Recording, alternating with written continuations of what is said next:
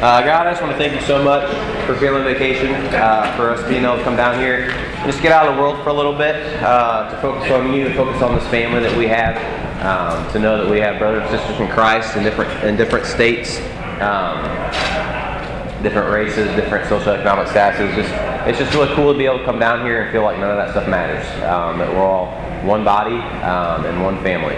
And I just pray that you know we're going to learn lots of principles this weekend about things that we can do to encourage each other, um, commands that you want us to do when we get back home, and uh, just a, a, big benefit and encouragement to go back home to our college campuses and light them up.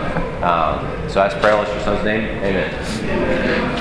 All right, so my lesson was topic uh, making brothers out of others, and. Um, I'll probably pause quite a bit because I'm kind of getting over the flu, and I cannot take four or five words without a cough coming in. So uh, bear with me today.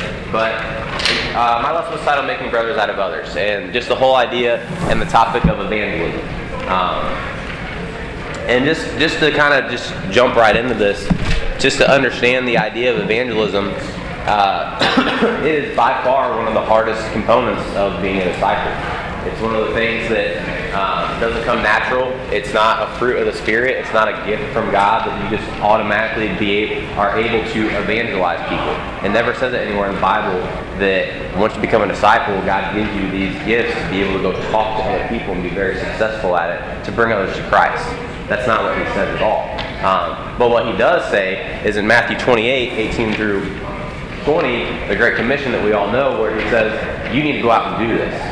He says, This is something I'm commanding you. You need to go out to all nations, baptizing them, changing their way of life, changing their thinking of life, showing them, teaching them what I've taught you. Um, that's evangelism. That's what God's calling us to do. And so we know very early in our relationship with God, and if you've been studying the Bible with, and if you have chosen to commit your life to Christ, you should know by now that this is something that God expects out of you. That this is something that He wants you to do. Um, not when you feel like it, but it's a command at all times to show up in your life, to choose to make make, make brothers out of others, make uh, family members out of people that are complete strangers. Um, just even saying that out loud is just kind of a would be taboo in the world. Say it's my job to go find strangers and make them my brothers. You think about your family members that you grew up with. Maybe you don't come from a good household, but maybe you have siblings that you guys, even though you guys have crap, you have drama, and you have things going on during the holidays, you're still family, right? And you still have that connection from when you were a kid and you guys grew up together. So it doesn't matter what really goes on, you're still family. And yet you're supposed to go out and find complete strangers and treat them like that. That's not a very natural thing to do. Um, and so what we're going to talk about today is just that very principle of how we can how we can get better at this. So I'm not going to use a lot of scripture today because we know it's something we need to do. The Bible calls us to do that. We're going to talk more about the application side, and I'm hopefully going to kind of breeze through this pretty quick to maybe open up some Q and A at the end about maybe some specific things. Because I really want to get I want to get technical today. I want to talk about things that we can do on our campuses, things that we can do. I want to give you guys a game plan and not just an inspiration. Like, yeah, maybe I should do this. More of like, okay, I'm going to try these out when I get home. And so that's kind of the direction that we're going to talk about today. um, and so the first thing I think we need to understand is just the attitude that we need to have behind it. The attitude behind evangelism. When you look in Matthew 9:36, Jesus says, Jesus says here, when he saw the crowds, he had compassion on them because they were harassed and helpless like sheep without a shepherd. And this initially is the attitude that Christ has towards the lost, towards people who are not his followers. He doesn't say when he saw the crowds, he had compassion on them, and that was it, and then he left. Or when he saw the crowds, he just looked at them and walked the other way. It said he had compassion on them because they were helpless, because they were harassed, like sheep without a shepherd. If you guys think about sheep without a shepherd, that's like thinking of like a like a puppy or a kitten or something like that without their like a straight out of the womb without their mom or dad cat with them, right? To think about how helpless and how innocent that little animal is to not have anything around that's the way that Jesus viewed people. He viewed those people in those ways that was like, these people are helpless. They don't have anything to hold on to. They don't have people in their lives. Um, many of you guys have been blessed with the ministry. Many of you guys have been blessed with a church, with a family, with a unity, with a connection. And you need to you need to remember where you came from and what you didn't have a few years ago or what you didn't have before your life with Christ to inspire you to have that attitude of what you need to be looking at people when you walk onto your campuses today. Because I know from speaking from firsthand, I get very selfish and I get very laid back and I get very entitled that, to think that this is what I've been given years and years ago, but I've forgotten about it and this is my life now and it's awesome, it's great, and I just want to continue on my way. And so, a lot of times we need to remember how helpless we were, like Jesus used these people. We were all those people at one point in our lives. None of us grew up in, a, in an environment that was completely, even if you grew up in a church, it wasn't completely strengthened at the entire base, the entire walk, the entire time. And maybe there were times where it was very strong, but for the most part, you know, I've been at this campus ministry retreat for almost 10 years now, and just looking at the college kids that come in from the different ministries, this is this is a very unchurched retreat. This is a very unchurched campus ministry and campus ministries locally. And what that means is that we find lost people. We find people who've been beaten and broken down and these helpless people. And so I know these ministries and I know these campus ministers and, and, the, and the people that they choose to target on campuses. And it's, you don't have it together. None of us have had it together from day one. And we need to remember that and remember how Jesus viewed these people. because that's the attitude of Christ and that's how we need to have our attitudes targeted and re- rewired in our heads towards the people that we see on campus. And when we choose to look at people any other way than that, we may miss our opportunity to plant a seed. When you guys look at, at those people on your campuses, the guys, the girls, the frats, the sororities, the cliques, whatever it is, when you look at those people in any other way than the way that Jesus chose to look at them in the Bible, you may miss that moment because you are not looking at them the same way that God to look at them to inspire them. And so that's just kind of what the mindset I want to kind of get you guys set up in as we kind of walk through some of this stuff. Um, and I guess the next thing I kind of want to talk about is when we talk about evangelism, we need to talk about the humility that needs to go behind it. Okay? And what that what I'm talking about is nobody in here is a master evangelist. Okay? Because like I said, I've been coming here for 10 years and I have not seen a ministry explode into the hundreds and hundreds and hundreds. So nobody nobody's perfect. Nobody knows 100% what they're doing and nobody knows how to effectively get this done in a way that makes everything explode. It's just it's not a natural thing. And so I think there needs to be some humility to know that we don't all know how to do this, right? We're all in the same boat. We don't know how to talk to people sometimes. We we are socially awkward at times. We are not the best communicators at times. We maybe sometimes get sweaty hands when we have to go talk to like the popular table or we just we we don't want to sit down with a group of guys playing a, a card game that we have no idea what it's about and try to spark conversation with them or they're not very attractive so it's going to be really weird that i'm socially acceptable but probably they're not. So why would i want to go sit and be associated with that kind of person okay? God calls us to reach out to all people but yet, sometimes we, we can get fearful when we reach outside of that little circle, right? That little circle of people that we're comfortable reaching out to. I'm totally fine reaching out to athletes because I was an athlete. But there are other social circles that I'm like, I do not want to touch that group because it's so different and diverse from what I'm for what I'm like. But we need to have the humility to know that we don't know how to plant seeds in every field. We don't. And if you look at that, because that's what evangelism is. Evangelism is planting seeds. It's, that simple. It's not, it's not bringing people to Christ. It's not baptizing people.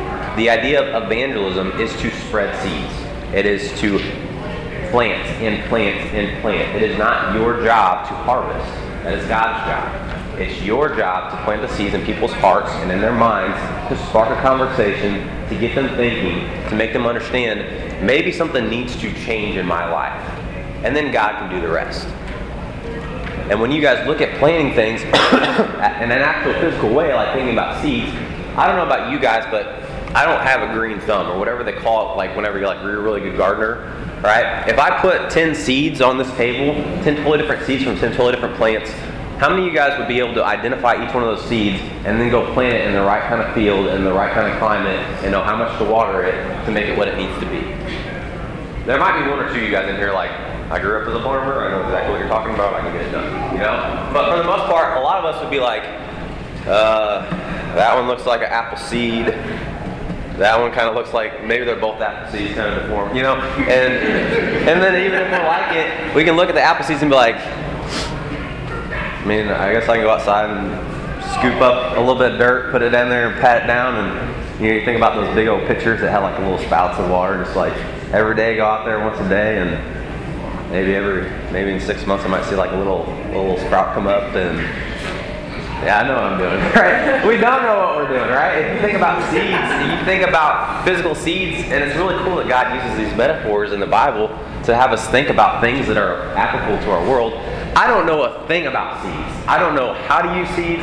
I don't know how to plant them. I don't know the right climates. I don't know the right the, the right areas. I don't know how much water. I don't know how much sunlight. I don't know the shade. I, and then you got to think about soil because there's apparently good soil and bad soil that I didn't even know about. And then you got to think about like fertilizer, and you got to protect it from the animal. Like there's there's a ton of stuff that goes into planting things.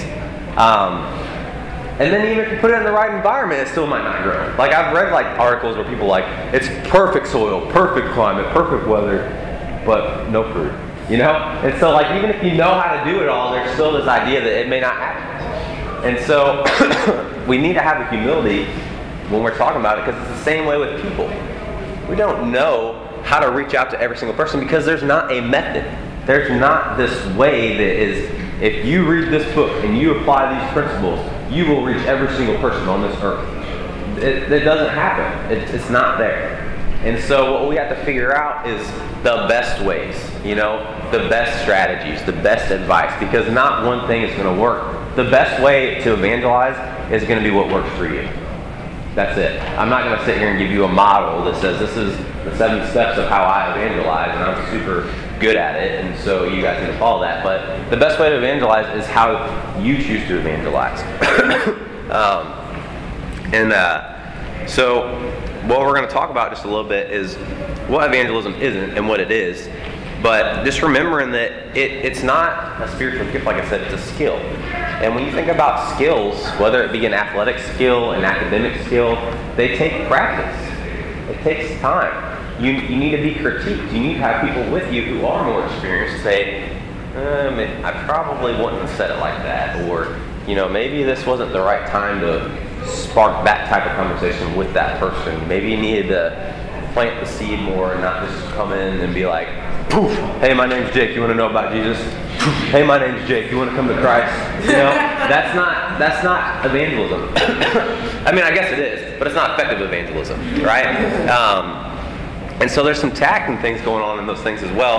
But we need practice. We need critique. We need we need older brothers and sisters with us when we're doing those things who are experienced to be able to talk to us and say, hey, let's let's work on this a little bit. Because if you're going to go out by yourself and not have any clue what you're doing, you're going to continue to not have any clue on what you're doing um, until you just show the, the ineffectiveness. And the Bible says that um, when you're faithful, fruit will show up. And so part of that faithfulness is obedience, submission, and seeking advice. And if you're not doing those things, maybe that's why you're not showing any fruit. You could be the most faithful, loyal Bible reader, prayer, whatever it is, but there's still other concepts whenever you choose to love on your brothers, listen to your leaders, obey your leaders, get advice. And if those principles aren't showing up, as faithful as you may be, you may you may want to question where's the fruit. You know, I've had that thought too. I read my Bible every day. I pray every night. I'm good to my girlfriend. Like, but where's the fruit? Well, if there's not obedience, there's not leaning on your leaders, there's not seeking and absorbing, you're not being completely faithful to what the Bible says. You're not really maturing as a Christian the way that God wants us to. So, I was looking through a book. Um, it was talking about evangelism, and these are some of the things that evangelism isn't. Um, evangelism isn't tricking or terrifying or shaming somebody into receiving Christ. And I, I kind of like some of these because they're kind of funny because I've, I've, I've seen this firsthand on campuses where it's like, hey man, we got free pizza night at a party. You want to come? Like, yeah, let's. I'll go with you. Free pizza, man. It's college. Let's go. And then they get there, and everybody's like, all right, let's sit down for this Bible study. And then they're like, what? I thought I was just coming to a party with some free food. Like, I mean, while you're here, man, you might as well just listen to the lesson, right?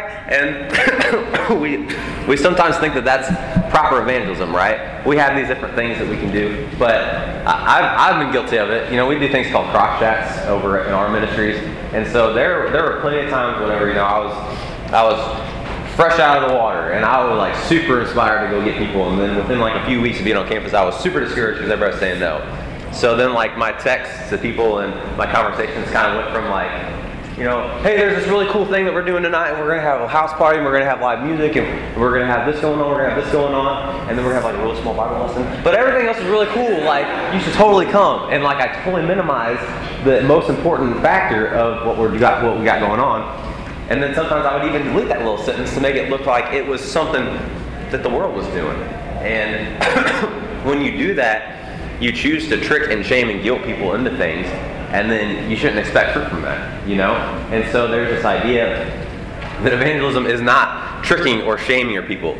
Um, it's not, like I said earlier, it's not a single strategy or a method or a program. Though, like a lot of these could be good, there could be good things from those, but it's it's not one dimensional. Evangelism is not a one dimensional method or program that um, we need to do.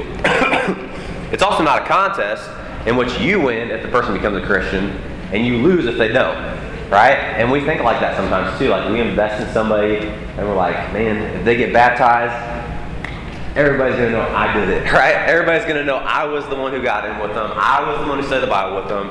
And if I'm lucky, maybe I'll be the one to baptize them. Um, and then it's, it's all about me. I'm gonna it's gonna look really good for me. And then like when they fall away, or if they don't want it, we have that backwards perspective where we're like, and everybody knows it was me that messed this up. Like everybody knows it was me that didn't make this happen, and now everybody's looking at me in the negative way. It's not a win-loss thing. Evangelism um, is not meant to be looked like that. And then, um, and then lastly, uh, it's it's not just successful if you close the deal, which is like we talked about making a Christian. Um, that evangelism is not about the success of what it is. Evangelism is a super small component of salvation. It's the, it's the beginning steps. And when we talk about evangelism, we hear the word evangelism, we think it means the whole process to come to Christ, and it really doesn't. Evangelism is a very small factor, and it's a very small part, but it's very huge in the way that you choose to use it, but it is not the whole process. And a lot of times we try to group it all together. And then here's a couple things that evangelism is. it is low pressure um, because you're only taking the person as far as they want to go. You're not trying to pressure them or force them into something that they don't want to be about because that's not evangelism. All right, that's what we call cults. um, that's what we call, uh, and we've actually been named that multiple times because even the people in the world, when you just say the word Jesus or you, or you want to push it, um, they want to think that you're trying to control them. Well, I'm not going to be, I'm not going to lie. There have been people that I know, even me personally, who I have pushed it too far to the point to make it look like it is a controlling thing. Where were you? Why weren't you here at this? Why didn't you show up? Where have you been? What, whatever. And these people aren't even Christians, you know? And I'm sitting here trying to question their discipleship skills, but yet I can't hold them to a disciple standard because they're not a Christian. They're not a disciple yet. And so when we choose to look at these members or guests of our church um, as disciples and we try to hold them to those standards, we got to remember they're still in the evangelistic phase. They're still in the planting seed phase. And if they don't want it, they don't want it. But when we choose to try to keep pushing and pressing and controlling it, um, we're trying to make them go further than they want to go. And that's not what evangelism is. So, remembering that it's very low pressure, very low key, because it's not something that should be forced upon them. Um, Evangelism sometimes brings in a harvest. Sometimes it brings in uh, uh, people into our church and, and, disciples. But mainly, evangelism is just spreading seeds. You know, it's it's not it's not it's not it's not ripping the apples off the tree. It's walking around the fields throwing the seeds out. That's what evangelism is. And every once in a while, we might get a quick sprout that comes up and eventually turns into fruit right off the bat. But for the most part, when we talk about evangelism, it's mainly spreading the seeds. Um, and once again, it's not something that should produce immediate fruit. It may, but it may not. And so it's not something that's a very quick thing.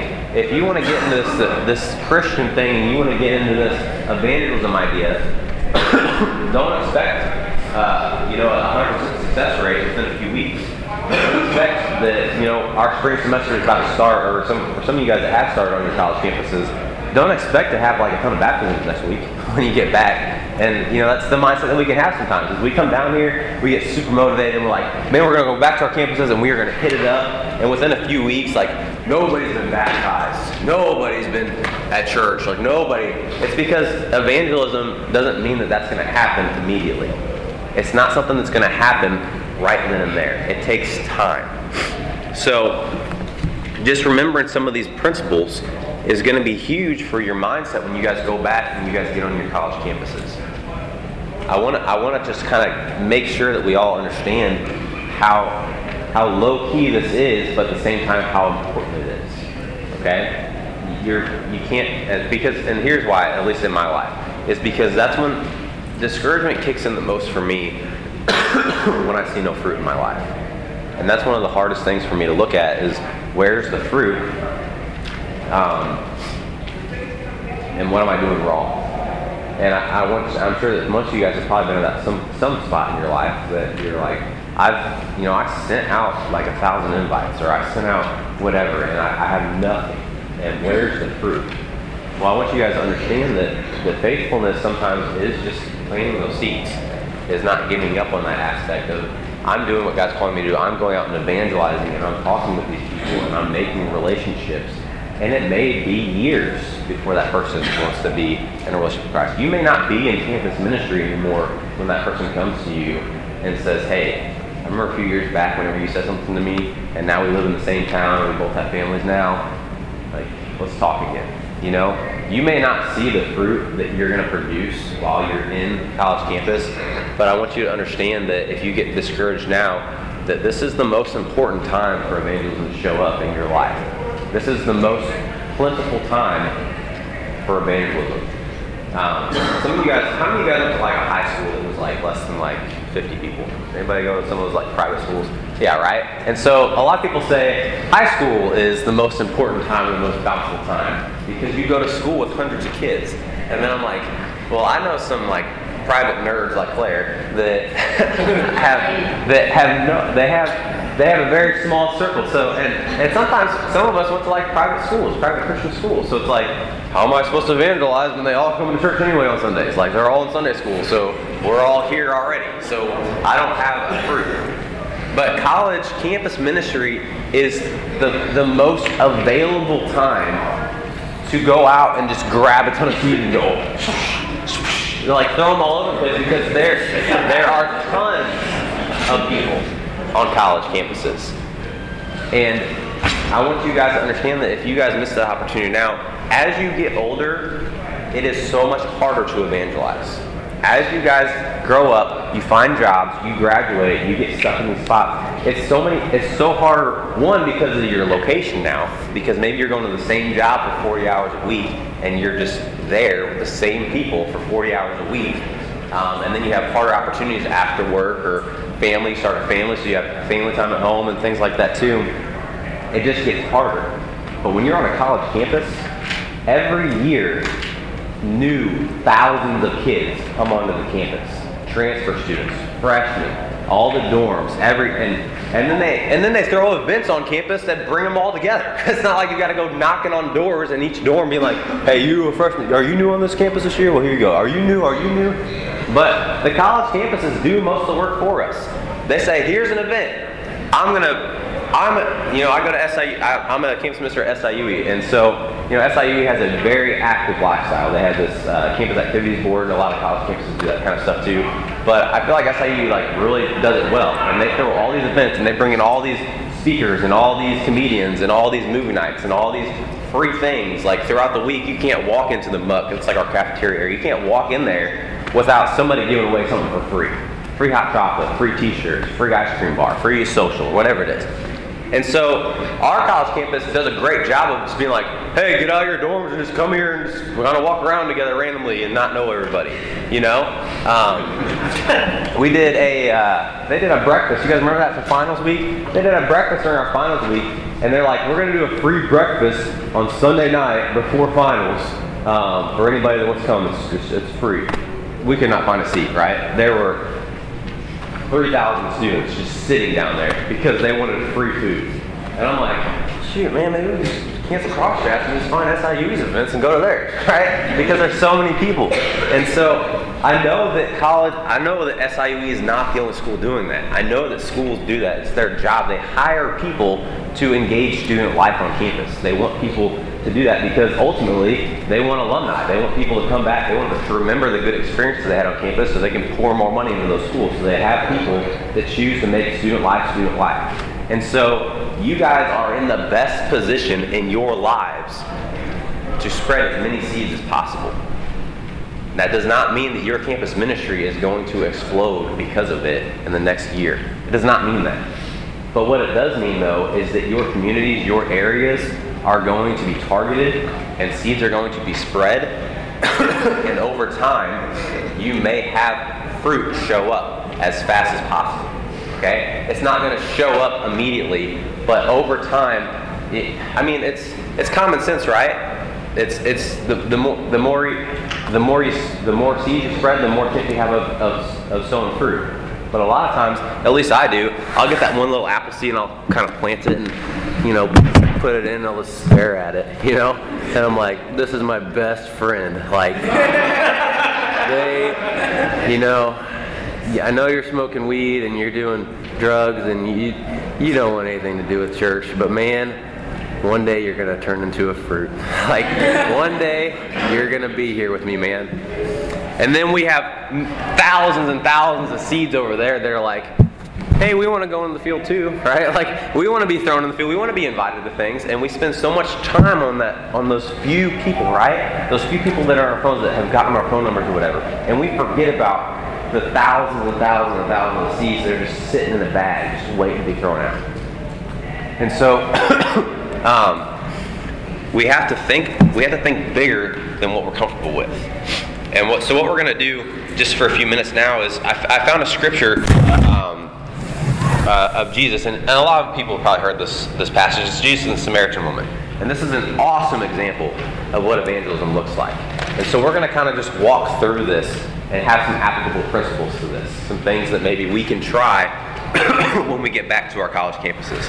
And so what I'm going to do is I'm, I'm going to read through it first, um, and then we're going to come back to it, and we're just going to kind of look at a couple different things that I've noticed that Jesus does. So we're starting off in John 4, okay? Uh, John 4, chapter 1. And it says, The Pharisees heard that Jesus was gaining and baptizing more disciples than John, although in fact it was not Jesus who baptized, but his disciples. When the Lord learned about this, he left Judea and went back once more to, Gal- to Galilee. now he had gone through Samaria, so he came to a town Samaria called Sychar, near the point of the ground of Jacob, had given his son Joseph. Jacob's well was there, and Jesus, tired as he was from the journey, sat down by the well. It was about the sixth hour. When a Samaritan woman came to draw water, Jesus said to her, Will you give me a drink? His disciples had gone to the town to buy food. Then the Samaritan woman said to him, You are a Jew, and I'm a Samaritan woman. How can you ask me for a drink? For the Jews do not associate with the Samaritans. Jesus answered her, If you knew the gift of God and who it is that asks you for a drink, you have asked him, and he would have given you living water.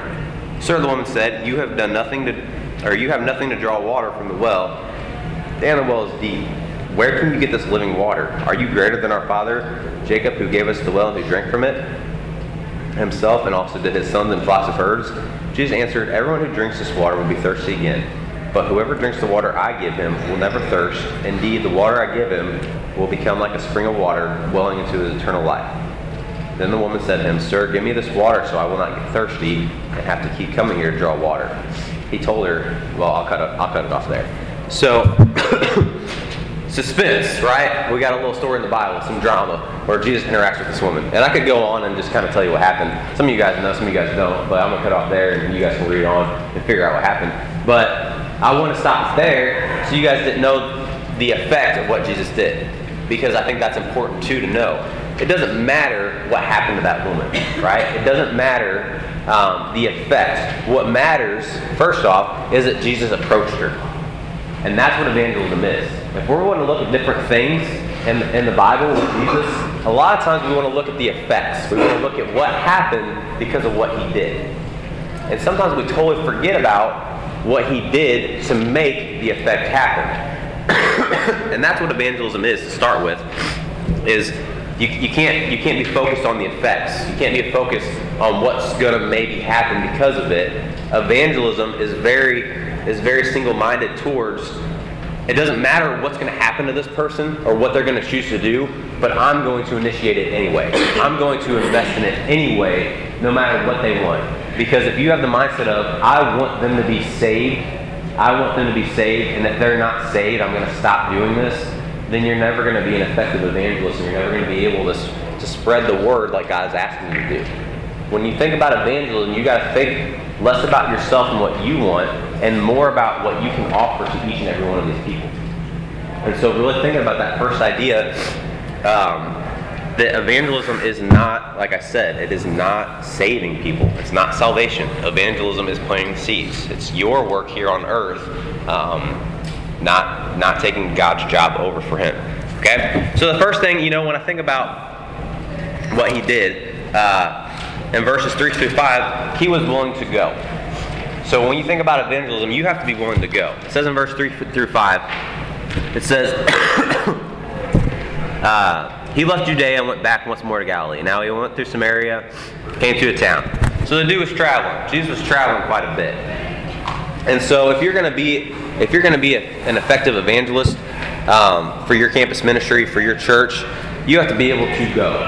And one of the basic, one of the important things for me is time on campus. You know, we talk about that quite a bit. Your your time on campus. What is your time on campus? You know, I think about uh, the there, there was a commercial that used to run uh, a few years back for a, uh, a jewelry company, like a ring company.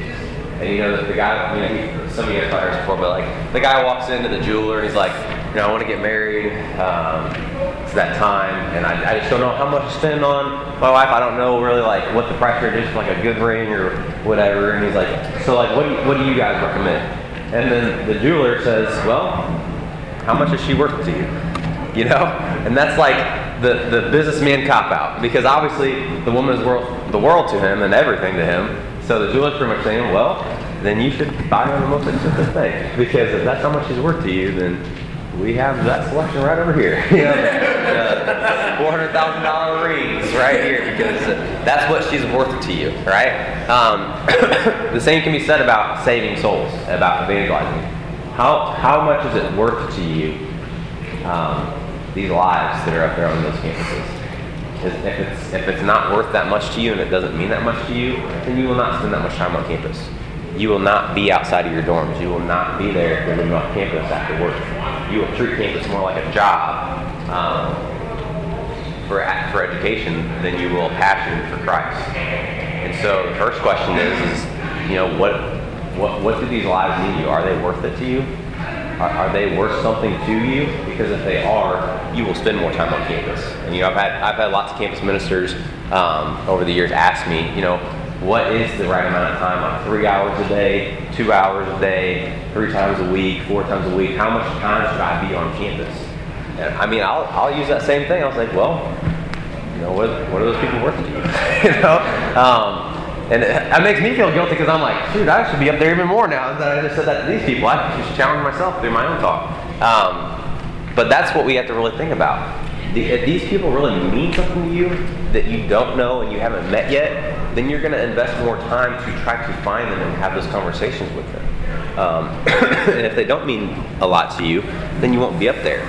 And this might be a good reflection time for maybe what you've done this last semester. You guys have been on campus last semester. How much time have you physically spent on your college campuses last year?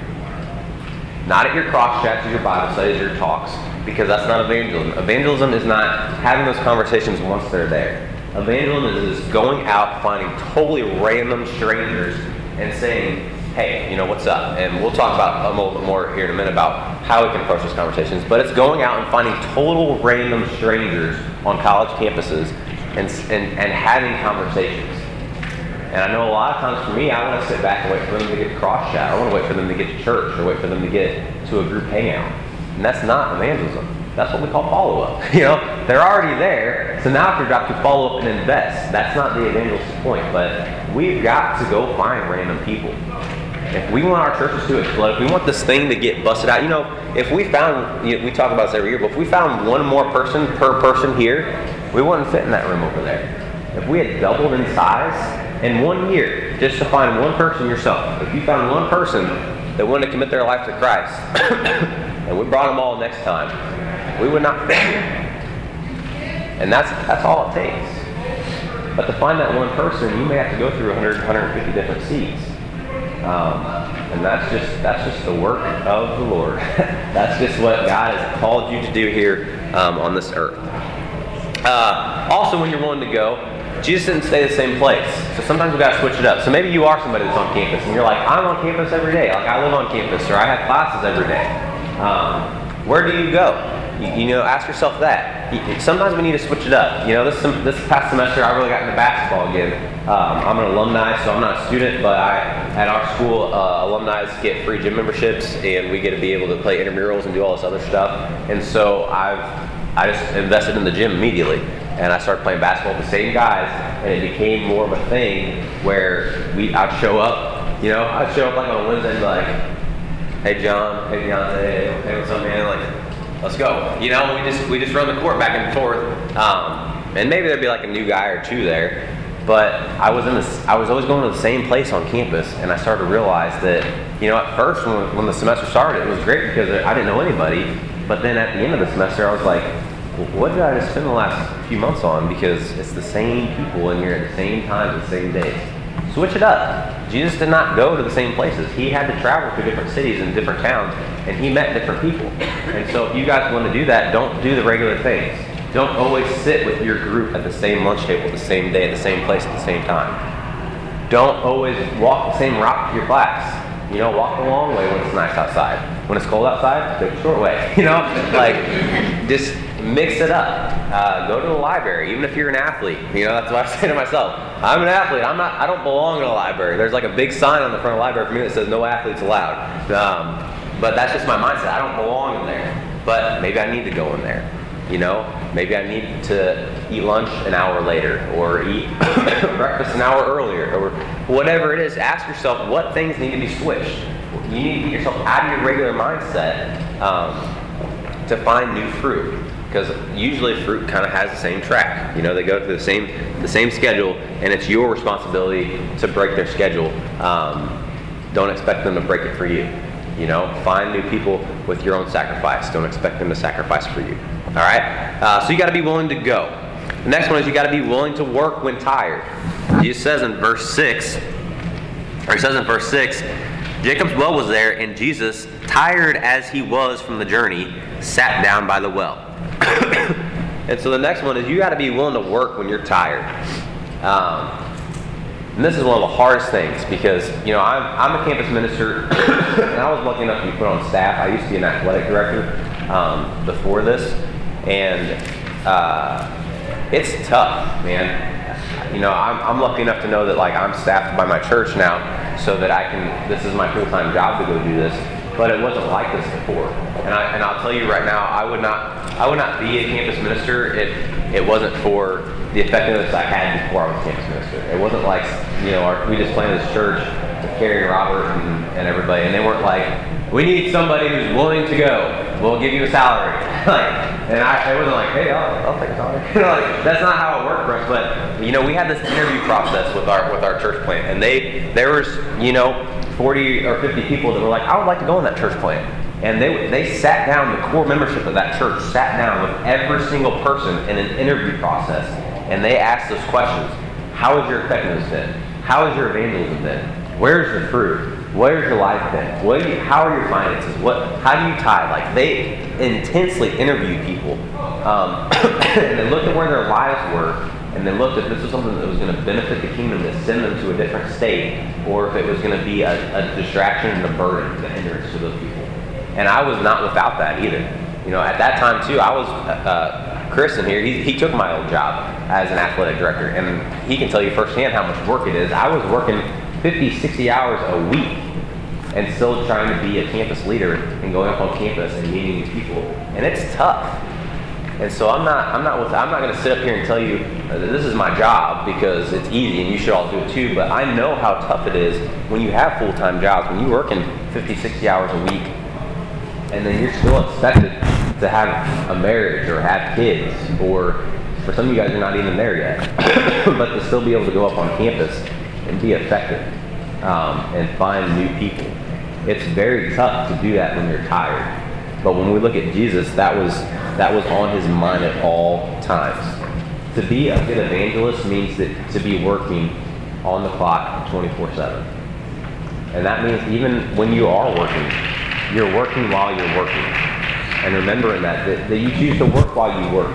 Um, that's how I was reached. I was reached in an ambulance with, with my nephew was in the ambulance, and the guy driving the ambulance asked me to come to church with him.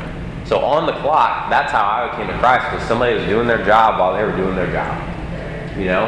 And that's that's a really important factor to think about when we think about evangelism.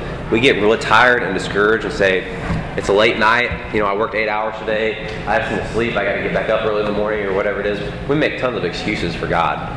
But when we look in the, when we look in the Bible, we see that even in the midst of his tiredness and his exhaustion from walking from town to town, he was still choosing to look around, see the seeds that to planted, and make it happen. So, um, we need to be willing to work when tired. Uh, we need to be tactful, okay? this is one of the this is one of the biggest things that I that I stress with my campus ministry, especially with my guys, is that there is tact when it comes to evangelism. And a lot of people don't like like to hear me say this, but you can't just walk up to somebody and ask them if they want to come to God, if they want to be a part of Jesus. Some people do that, but I guarantee you, and just through my experience, you have less success. And some people are like, well, if they don't want it, they don't want it. I'm like, well, you're presenting it in a way to make them not want it, you know, because you have no idea what these people's lives were like with Jesus. You don't have no idea how their interactions with Jesus have been. You have no trust with these people, and you have nothing. And you're just going to walk up and ask them, hey, do you want to know more about Jesus? Oh, my name's Jake. What's your name? And that's we, we sometimes we'll, we'll lead with that. I, I watch campus ministry even on my on my college campus. Sit down with somebody with the Bible. You know, they'll walk up to a random table and be like, "Hey, uh, you got a minute to talk about God for a second? You know? And I'm just like, in my head, if that was me on the other side of that table, I was like, no, I don't have a minute to talk about God. Like, I don't even know you. I don't know what you're going to say and what's going to go on. Or, you know, maybe you'll get that shy person that's like, oh no, I'm here by myself and I'm to look like a jerk if I say no. And they're like, okay, like, go ahead. Whatever, what are you to say? And then they're like, okay, yeah, yeah, yeah. And then, but it's going in one ear and out the other, or they'll just walk away from it. You may be, like, once again, you may get, you may get a fruit from that. I'm not saying it's completely wrong, but I'm saying that there's a lot of tact that needs to go in to evangelizing. There's a lot of tact that needs to go in. Um, and we have to figure out what some of those things are. And so, you know, what's what's worked for us in our campus ministries um, is we don't we don't make it. We know it's about God, but we don't make those initial contacts about God. We don't make it immediately about your life needs to change immediately.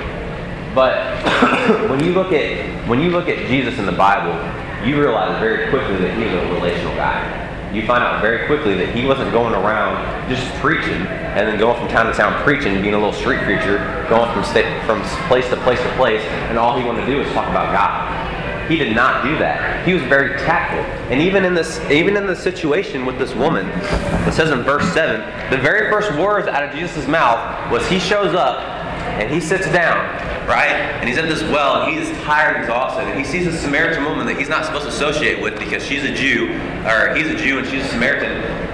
And the first thing he says, if you're thinking about evangelism once again, he just looks and he says, Will you give me a drink of water? you know, like that's his first, that's the first words that come out of his mouth. It says, Will you give me a drink? And he, you know, and we all know who Jesus was, right? We know he had motives behind the way that he said what he said. But he didn't sit down and be like, hey, I'm, I'm, I'm the living water. no. If you drink me, you'll never be thirsty again.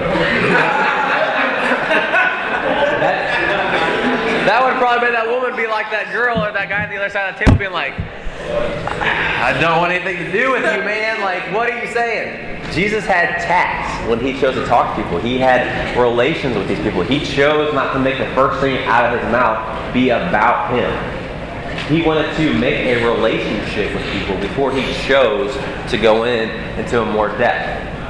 And so, what I want you guys to understand is evangelism is making friends. You need to go up to your college campuses and not say, hey, you want to know more about Jesus? But you need to say, hey, my name's so and so, and I'm a freshman here, and I don't, I don't know a lot of people. Do you, do you want to, do you want to go to lunch together? You know, or they're sitting down lunch, being like, hey, do you care if I sit with you today? I don't. None of my friends are here today, and I don't know if I can sit down with you. Or going to the gym, being like, hey, can I play with you guys? Like, I, I just want to jump in a pickup game with you guys. Can I jump in that game with you guys? Or noticing a shirt that that just you know is something that you know about and being like, hey, I, I know that too.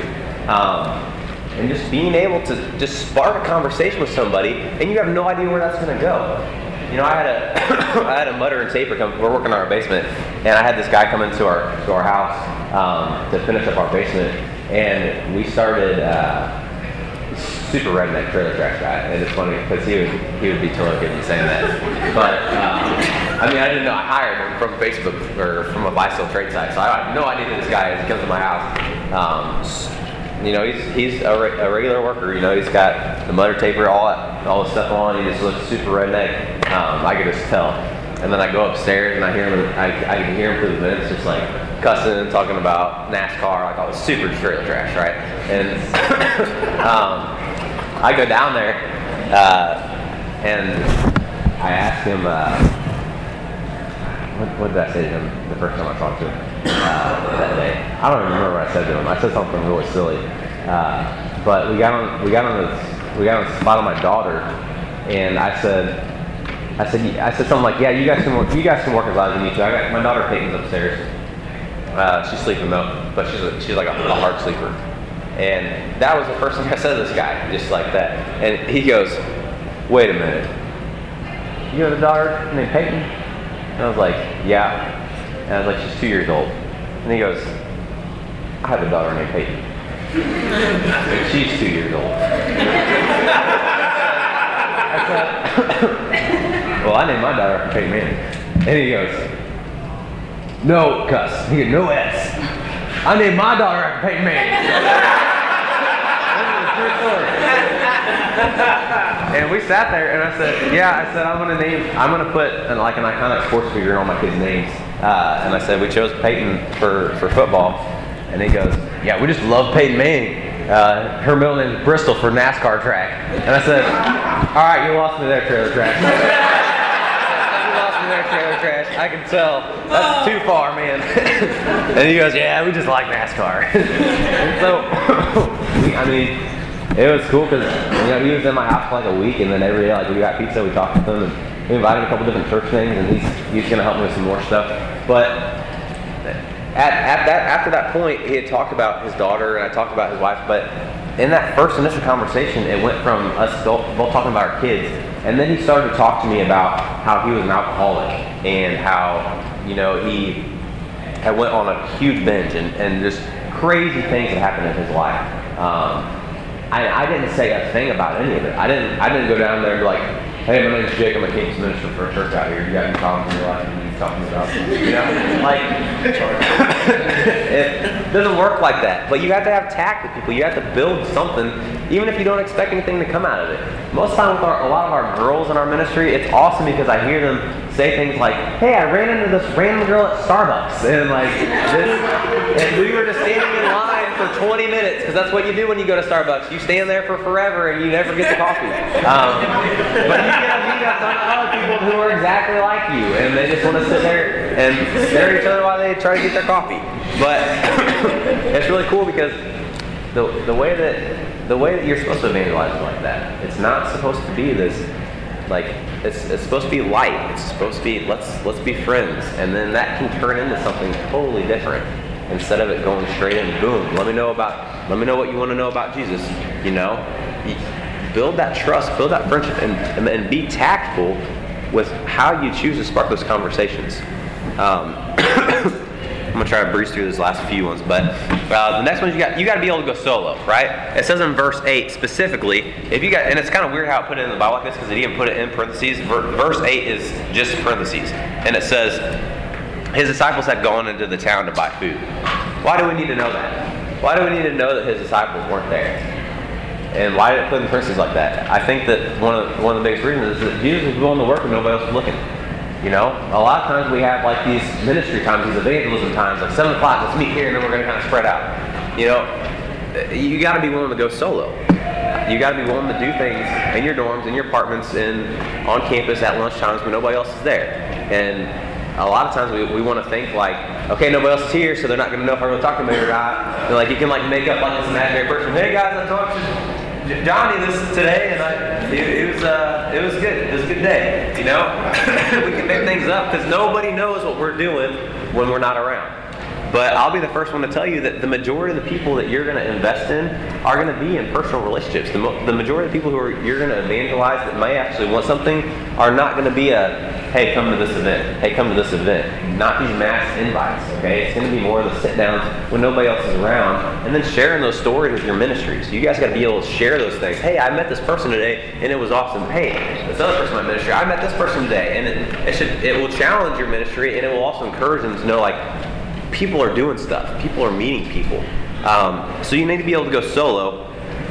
And then uh, in verse 13 and 14, uh, it looks like you got to be appealing to them for their benefit. And I'm going to explain that. Uh, but in verse 13 and 14, it says, uh, Jesus answered, Everyone who drinks this water will be thirsty, but whoever drinks the water I give them will never thirst. Indeed, the water I give him will become a spring of water, flowing to eternal life. And so, when you guys choose to evangelize, you you've got to be able to give them something that's appealing. Um, so, not walking up to a, a, group of frat guys being like, "Hey, did you watch Gossip Girl yesterday? Because we're having a party tonight, and if you guys want to go to watch this Gossip Girl party, like, come, right?" and you're not gonna get those guys. They're going to a big old group of girls, be like, "Hey, y'all watch the game last night?" You know, they're, they're not gonna have a clue what you're talking about. But when you guys choose to talk to people, you need to be appealing to them. You need to have, you need to be able to give them something that's that's worthwhile to make them want to come into that. And there's there's appealing to the world, those kind of worldly things, but also being appealing in a God way because those need to transition into you know, we're not just about a group of people that watch games, or we're not just a group of people that get to hang out. But there's something way much more for you that we have to offer. There's something so much more that God has to offer. And you need to appeal to them that there's something that you have to offer that's going to better their life. And at first, it may it may be those temporary things. That Jesus drew crowds. People were appealed to Jesus not because of spiritual things at first. He drew crowds not just because they wanted to know him. He drew crowds because there's food there. He drew crowds because there's other people there, and people want to be around people. People want to be in the crowd. So Jesus drew people for totally ungodly things, but they stayed because they were something that was more appealing to their lifestyle. And so you need to appeal to both of those things. You need to find things that are appealing to your ministry that want to draw people in just from the outside surface things, but then you need to show things that are appealing to their personal lives. And so, just to kind of wrap this up, um, I had a couple verses to kind of help maybe encourage you guys or uh, to help keep you guys focused on this idea of evangelism. But it says in Matthew 9, 37 to 38, it says, Then he said to his disciples, The harvest is plentiful, plentiful, but the workers are few. Ask the Lord for the harvest, therefore, to send out workers into the harvest field. So just remembering, guys, that there is a harvest out there on your college campuses. There is tons of fruit, tons of seeds that are waiting to be planted because there needs to be a harvest.